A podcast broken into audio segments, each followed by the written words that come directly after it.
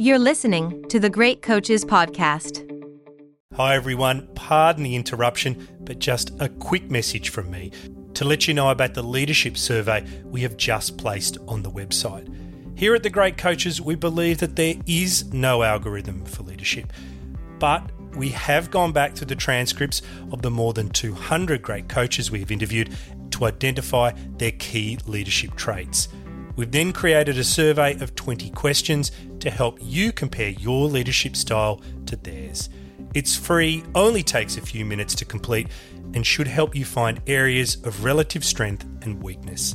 If you'd like to know more, check out our website, thegreatcoachespodcast.com. Welcome to the Great Coaches Podcast.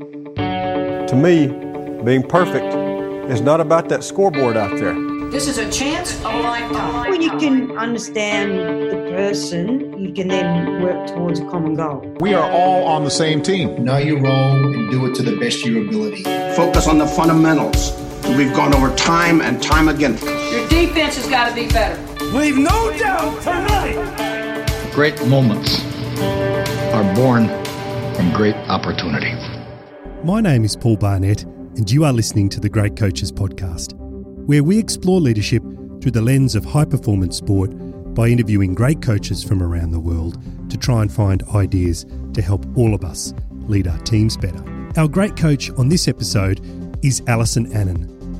Alyson is an Australian field hockey player who represented her country 228 times and won gold medals at the 1996 and 2000 Olympics.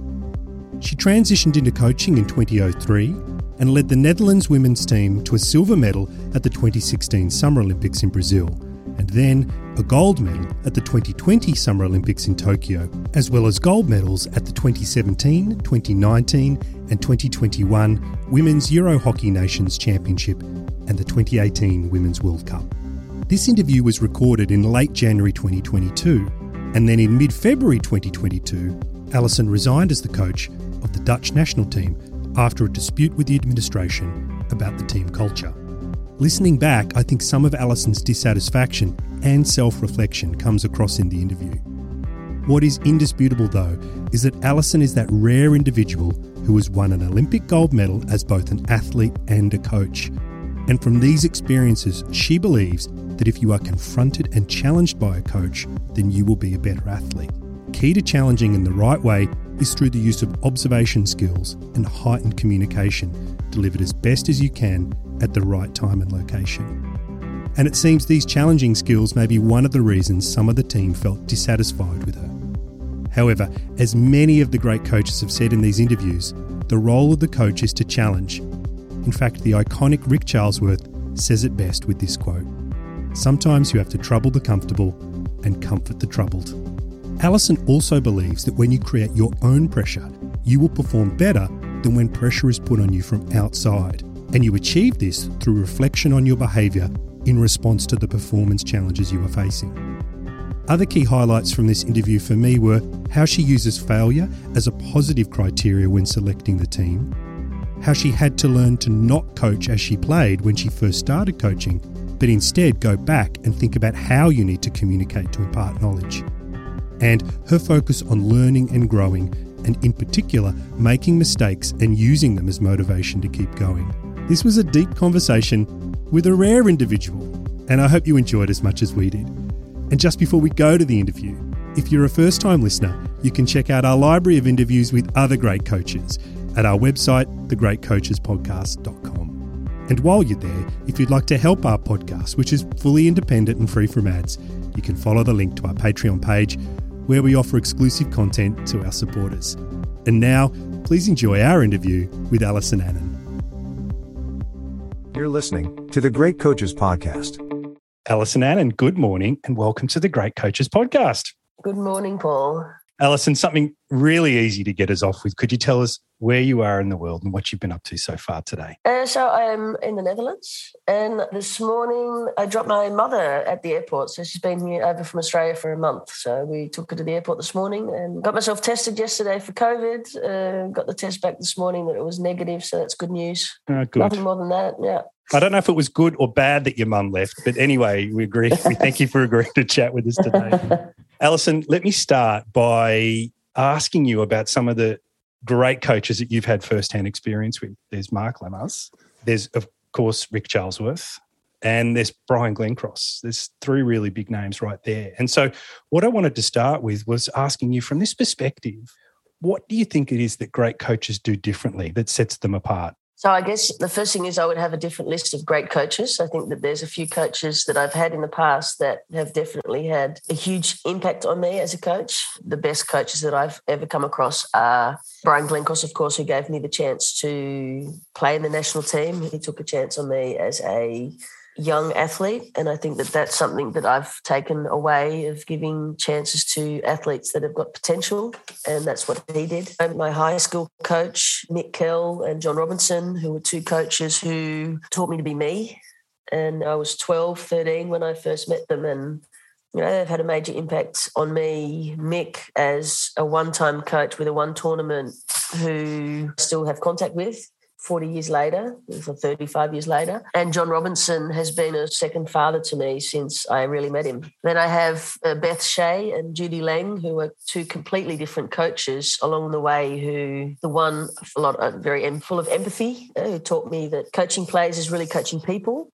And Judy taught me, and that was Beth, and Judy taught me that it's not easy to be at the top and get to the top. So she was a really hard coach that taught me the tough side of the game and tough side of mentally being prepared. And then coming across Ric as a national coach for a very long time, he showed me that being innovative and not just being satisfied with how good you are today, but really wanting to be better the next day. So I'm never I'm never satisfied. And I saw a coach who was fully committed to us as a team, but also fully committed to himself in learning and growing, which is something that I've definitely taken on as a coach and a person to keep growing and to keep learning and make mistakes, stand up, keep going, get as much information on myself, but also on coaching, on coaching people, all aspects of our sport to always be a step ahead. And I think that those coaches are the coaches that I would definitely have in my top 10 coaches that I've ever had. So, I mean, and each coach had something different. Not one coach had the same thing, which makes it even, for me, even better that I've been able to pick and choose from each coach what makes me the coach that I am today. Well, we'll get on to some of those topics in there learning, failure, innovation as we go along. But I'd like to actually start by going back to your playing days because you were the FIH Player of the Year in 1998 and 2000, and you were the Coach of the Year in 2017, 2018, and 2019. But transitioning from playing to coaching, you say you had to learn to communicate more effectively, particularly when it came to body language. Can you tell us what you learnt through that process of improving and transitioning from one to the other? One of the biggest things is when you transition from a player to a coach, the first three, four years you're coaching as you played. So your coaching level, you're starting at a different level to which the group might even be, even with, with tactical thoughts. I would be explaining something within the press in, in our game.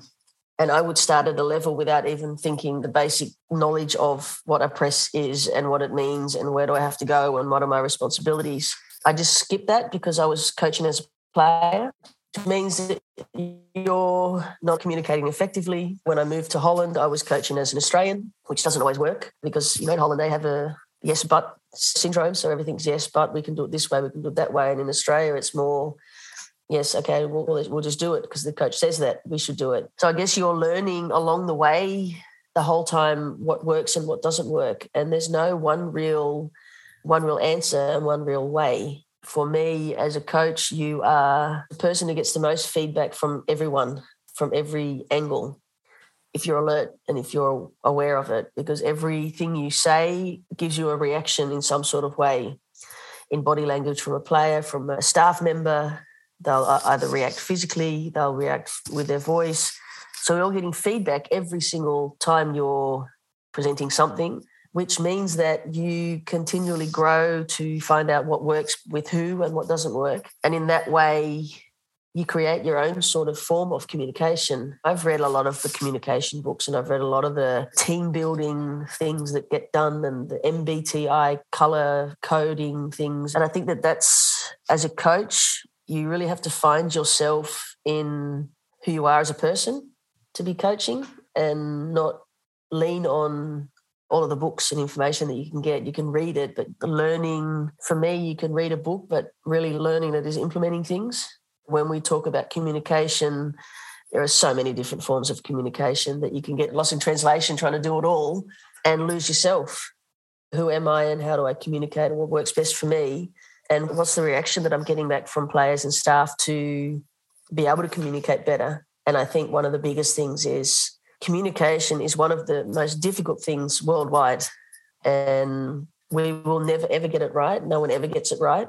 So it's about getting it right most of the time. And I think that that's, as a coach, I've never really leaned on the theoretical side of things because it's, I just want to be unique to myself. I think that that's something that if you look at communicating, one thing I would always say is be true to yourself and don't try and be someone else and learn to communicate within the person that you are. Alyson, I've heard you say on multiple occasions you coach the person first and the player second. Why is that order important to you? I guess because they are people first and they're players second. You know, they were born a person and they became a player. And I know if I look back at my career, if I had spent more time learning about who I was and if I knew back then what I knew today, I would have been a better player. So if I was a better person or I knew how to communicate better back, you know, when I was playing or I knew how to deal with certain situations, I would have been a much better player. And that's all about coaching the person. And the player has to let you coach the person because that's also something that a player may not want to be coached as a person, but as a player. And that's the struggle that you have as a coach that some players just want to come in and be coached as a player.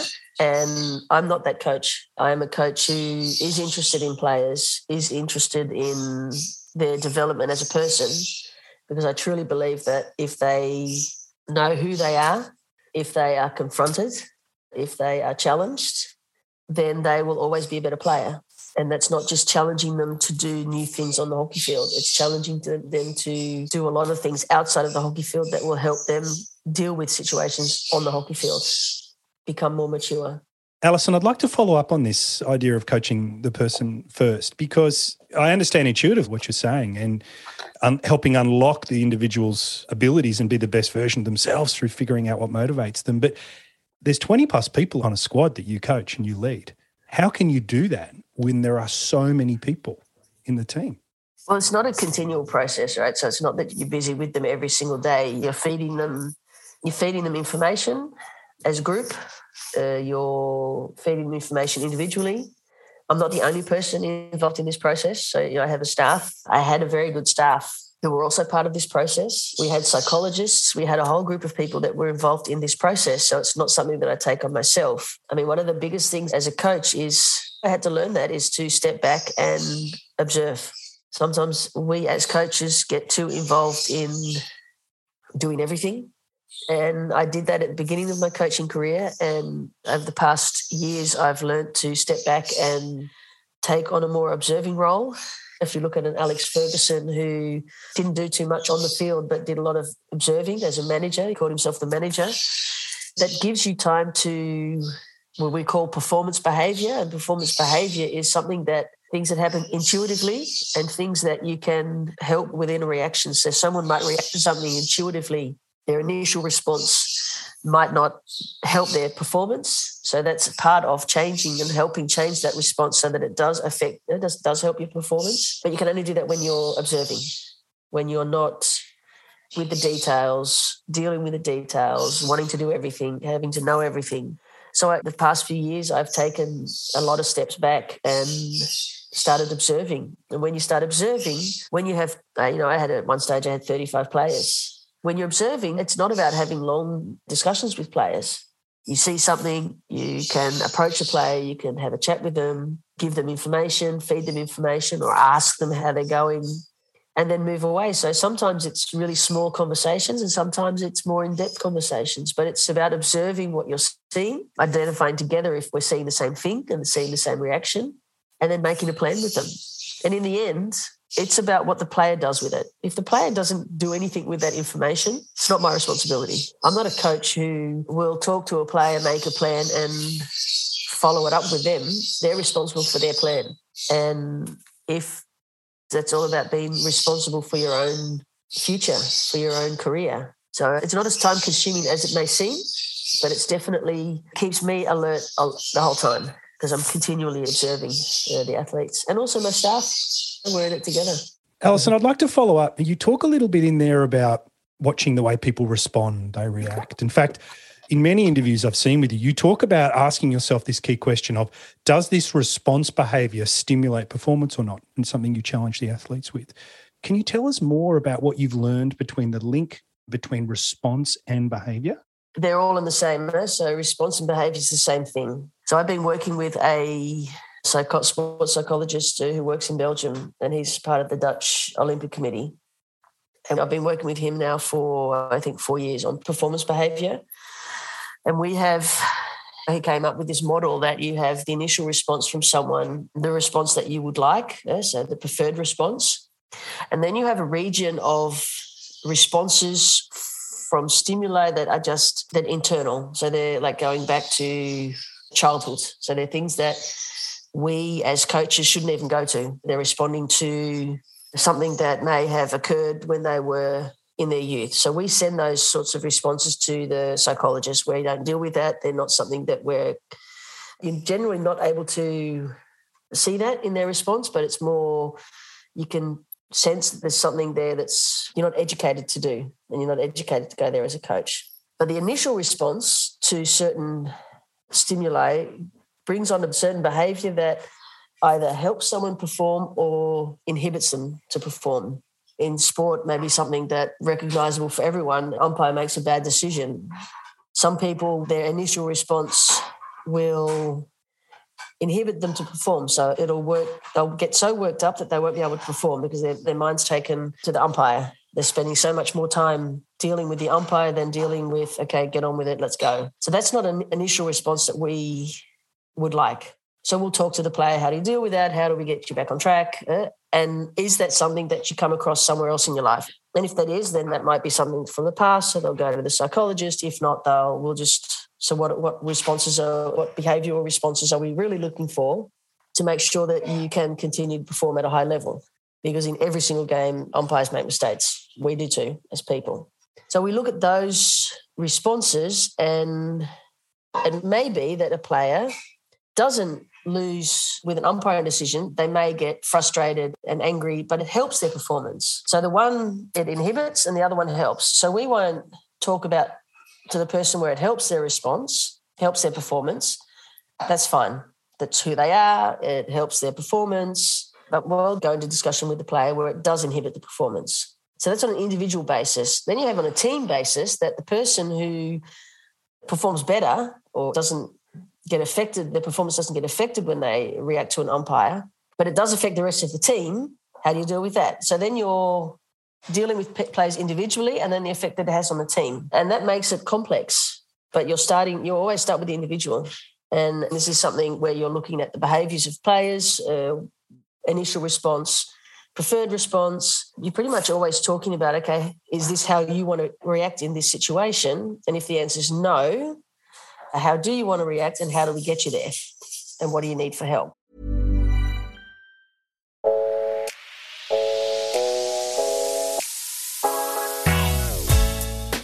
Hi, everyone. I'm here with Professor Eric Knight, the Executive Dean of the Macquarie Business School, and he's just stepped out of the classroom. So, Eric, what kind of leadership skills do you help people develop here at the Business School? I think the measure of a great team is whether a team is having the kinds of conversations they need to have in the organisation. And so when we try to develop the leaders of those teams, we want them not only to know how to identify the issues that the team needs to talk about, but also how to have the conversation so that people feel comfortable and focused on the key issues that matter. Thanks, Eric. The master's programs at the Macquarie Business School, designed to empower you, challenge you, and transform the way you think.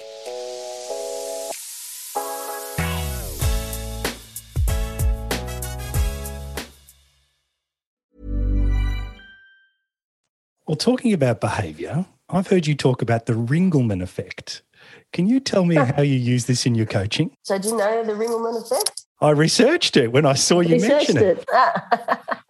All right. So, the Ringelmann effect is very, it's an interesting theory. So, what it says is if two people are doing tug of war together, both people with the same amount of energy and effort, the more people you get on your team, the less energy and effort you will give because you've got people. I mean, if I've got someone who's bigger and stronger than me against someone, if I look across the room and there's two people who are less strong, then I'll think he can carry the load or she can carry the load because they're bigger and better. But in the end, so we talked about this within our team. If everyone within our team exerts the same amount of energy and gives the same amount of effort, we will always be better than every other team because we're aware of the Ringelmann effect. So if you look at teams who lose players, someone gets sent off, generally the team that has less players performs in the initial phase better because they all increase their effort level. So we had a principle in our team that you can always work hard. It doesn't matter if you're good, you've got a good day or a bad day. If all of our efforts are at the maximum of what we can give that day and we don't lean on each other, then we will always be better than the opposition. Alyson, your thoughts on pressure are also very interesting. I have heard you talk about when you create your own pressure, you will perform better than when pressure is put on you from outside. But of course, for many of us, it's the pressure from outside that causes sleepless nights, restless mornings, and so on. What advice do you have for people on learning to shift the focus from outside to inside generated pressure? It's one of the most difficult things to create your own pressure because the biggest area of comfort zone is within yourself. Your comfort zone is you let in and what you don't let in. There are a lot of athletes who don't want to feel the pressure from within, so they won't go to the boundaries. They won't try and I'm here and this is good enough and this this works, so that's enough. It's when other people start expecting things from you that players become nervous. So I really have a theory of if you expect more from yourself then it doesn't matter what other people will expect from you because you're dealing with what your own expectations. And when you're working within a team and if you're talking, are my expectations realistic and how do I get there? And you've got a plan and that's a well thought out plan, then it doesn't matter what other people think. And it doesn't matter. I mean, we spent the last five years being the number one in the world and everyone just expecting us to win. But that wasn't pressure for us. The biggest pressure for us was being the best that we could be every single day. And if you, as a coach, also expect that from the players to be the best that they can be every single time they're on the pitch, then it doesn't matter what the outside world does because the inside pressure is so big. You've got your own individual pressure within your own team to do that. So it's in the end, letting your teammate down or letting yourself down is so much harder than letting someone down that you don't know. And so it's all about expectations, dealing with that, talking about that within each other. But really, as an athlete, and I know, you know, I had a phase where I thought this is enough, as good as I can be. But as an athlete, you're never as good as you can be. There's always better. Just like a coach, there's always better. I mean, well, you know, Tom Brady's now, what is he, 45, and he's still getting better. So I'm never a coach who accepts that good is good enough. I'd like to pick up on this idea of good not being good enough and learning and developing. And I have a quote from you. And you say, if I don't see someone failing, I don't see someone learning. So, what I'd like to ask you is can you share a failure that you've had as a leader and what you've learned from it? Oh, there's so many. just pick a recent um, one. just pick a recent one. Look, I think one of the biggest things as a coach is your communication fails. I've had unexpected discussions with players that the timing wasn't right for me, wasn't right for them. And because you're in that moment, you just have that conversation. That's a fail. But if you don't have that moment, you don't learn and know that that's probably not the right moment to be having this discussion. That's certain things that players always ask coaches also, what can I do the national team? if I say to a player A or do B and they do A and B, they think that they're there. But whilst they're doing A and B, they're not failing. So, how hard are they trying? Because when you learn something new, you will fail. You won't be good at it because your focus will be on something else other than what you're already good at. And that's something that we as coaches and athletes have to understand that whilst you're learning, I mean, it's like if you're learning to ride a bike, you'll fall off the bike. You won't get it right the first time. So you can get on the bike and fall off and say, it doesn't work for me. Or you can keep getting on the bike, falling off, and in the end, ride the bike really well.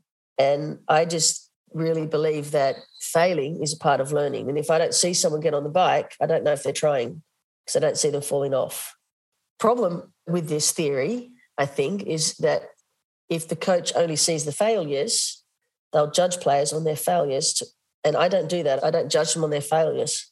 And I just, I really believe that in, particularly in our sport, there's been athletes and players that have not been selected because they've failed trying. And those are the players that you want in your team players that are willing to try and fail instead of players that aren't willing to try and aren't willing to fail. Alyson, I have another great quote from you. I'd like to read it before I ask you the question. You say, My job is to compliment them when they are getting the best from themselves and remind them when they aren't. They have created their own culture within the team that keeps them hungry. We have built an environment where they are self critical of themselves. And it was the last part of this quote that caught my eye. And I wanted to ask you, what advice do you have for other leaders on finding that balance between complimenting and being critical? I think also a learning process. I don't think there is a line. I think that you can be critical and you can be complimentary, but in the end, particularly with women, they'll only hear the critical the criticism. Men, they will only hear the compliments men will tell you how good they are, and women, you have to tell them how good they are. And it's a really difficult line between criticism and compliment because it's who's it from, when did they say it, what context did they say it. It's about how you're feeling on that day. You're having a good day, you're having a bad day, you're, you're open to hear it, are you not open to hear it? So there's so many different elements of receiving and giving criticism and compliments that makes it a really complex thing. In the end, it has to be an environment where you can do it and you can accept it. And if it's not the right time, that the player that's given the criticism or compliment gives that person time and space to hear it, to put it somewhere where they can deal with it. But it's about timing. The younger players will probably accept it less, and the older players will accept it more. It's all about experience. So it's again, it's a very complex thing, compliments and criticism you know, I thought that our team was very good at that. Back at the start, Alyson, you said that if you were younger, back before, if you'd learned to understand yourself more, you would have been a better player. What do you think stops people from understanding themselves enough to realize their potential?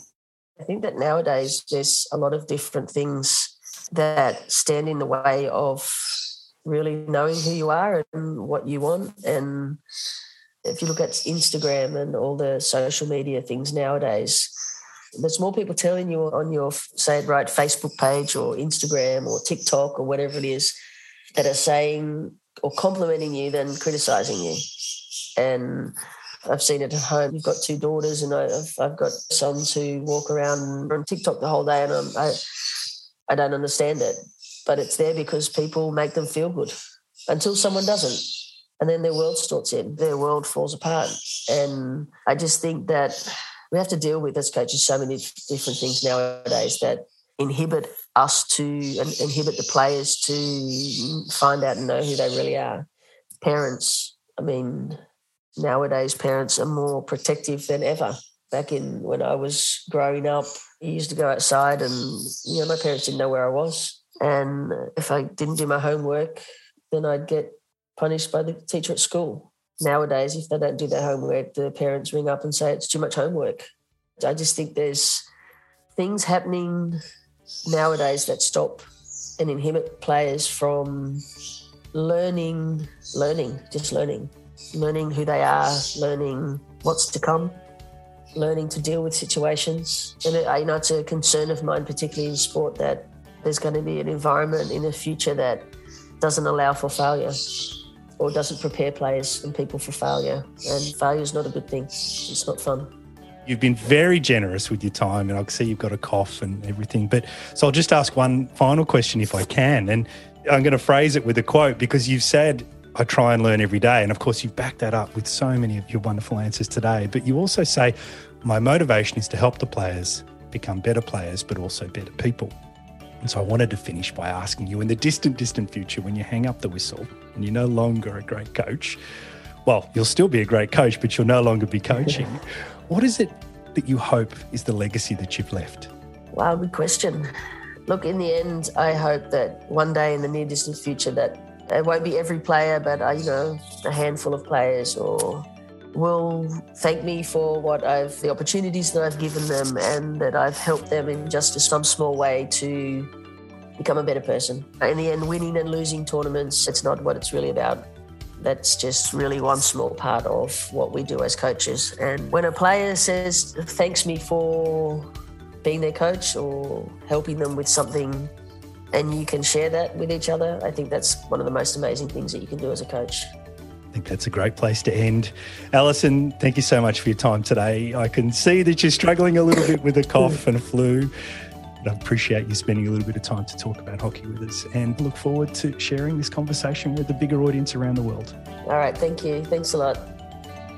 Hi everyone, it's Paul here, and you have been listening to our interview with the great coach Alyson Annan. Some of the other key highlights for me were her learning about the importance of stepping back as a coach and observing rather than trying to do everything. Her comments about learning from getting communication wrong and becoming comfortable with this and instead focusing on getting it right as much of the time as she can. And wanting to leave a legacy where players thank her for the opportunities she has given them, as well as helping them in a small way become a better person. I hope you enjoyed it as much as we did. And just before we go, if you have any feedback, then please let us know. Just like Alana Thomas, who was also one of our great coaches, who said, Looking for a podcast? Wrap your ears around at Coach is Great. You won't be disappointed. And Dan Ryan, who said, Incredibly powerful stuff, and the insights and storytelling is gold. Big thanks for the support, Alana and Dan. The interaction with the people around the world who listen gives us great energy. And so if you have any feedback or comments, please let us know. All the details on how to connect with us are in the show notes or on our website, thegreatcoachespodcast.com.